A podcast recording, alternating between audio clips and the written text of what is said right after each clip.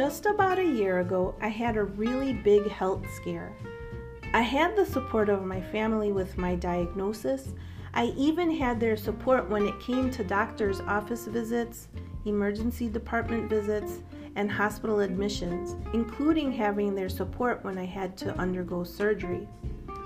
But due to the pandemic, medical facilities had strict visitor policies, and my family was not able to be with me at any of my appointments or even in my greatest time of need during surgery. I was great outside of these places when I was with my family.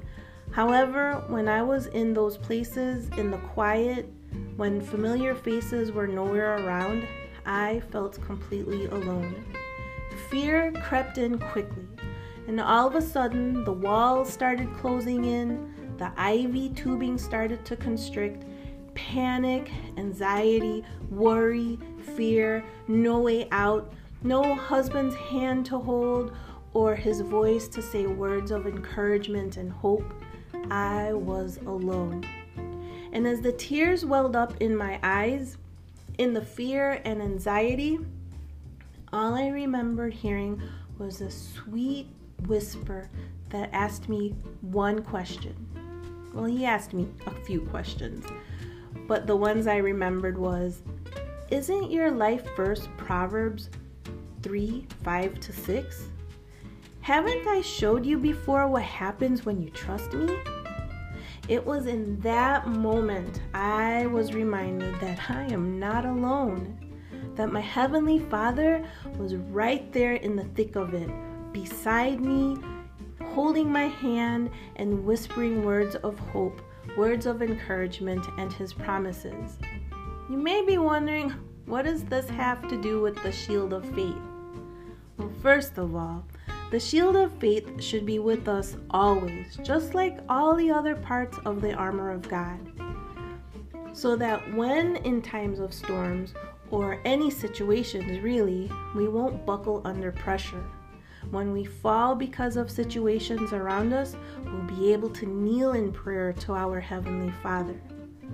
So, the purpose of the shield of faith is to remind us that we must trust God. Proverbs 3, verses 5 to 6 says, Trust in the Lord with all your heart.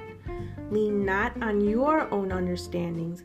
In all your ways, submit to Him, and He will make your path straight. See, in the quietness of my situation, I forgot to trust Jesus. I forgot to trust Him. I was leaning on my own thoughts, my own understandings, and I did not lean on God. Instead, I allowed fear to take control. I leaned on the what ifs, and I allowed anxiety to fill me up instead of reminding myself to just trust God. He wants us to trust Him. His ways are so much better when we trust Him. We live in peace when we trust God. When we trust Him, just like how He reminded me with other verses that day, about trusting Him.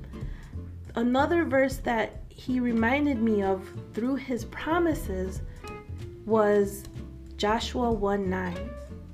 And I like to read this verse and include my name in there to personalize it, and I think you should too. Joshua 1 9 says, Christine, have I not commanded you to be strong? To be courageous? Do not be afraid do not be discouraged, for the Lord your God, Christine, will be with you everywhere you go. And that was God's promise to me when I was alone. He is my God, and He is your God, and He is faithful. He promised He wouldn't leave me, He promised that He'd be with me everywhere I go. See, my God was with me even in the beginning of this whole health ordeal. While I was in panic mode, when I was filled with anxiety, and when fear just oozed through my pores, he was with me from the moment of the first doctor's visit. He was with me in the emergency room. He was with me every step of the way, all the way to the recovery room and beyond. He was with me, and He will be with you too. He even reminded me to trust Him. That's how good of a God He is. That's how amazing God is. He wants us to trust Him. When I shifted my focus from my fears to trusting Jesus, when I shifted from leaning on my own understanding to trusting God, that's when my no way was made into a way. And that's only because of the Almighty Healer, Jehovah Rophi, which is my healer, Jehovah Rohi, which is my shepherd. When I shifted to trusting Him, that's when everything shifted. I was able to overcome fear and speak to the fear that I'm a child of God and He cares for His children. And He is my shepherd and He is my Jehovah Nissi because I am under His banner. And just as He did for me, He will do the same for you. Trust me. Well, trust Jesus. But believe when I say, and I'm speaking from my own experiences with Him. Trust in the Lord with all your heart because His way is better and He will make a way for you when there is no way. And that, my friends, is the T.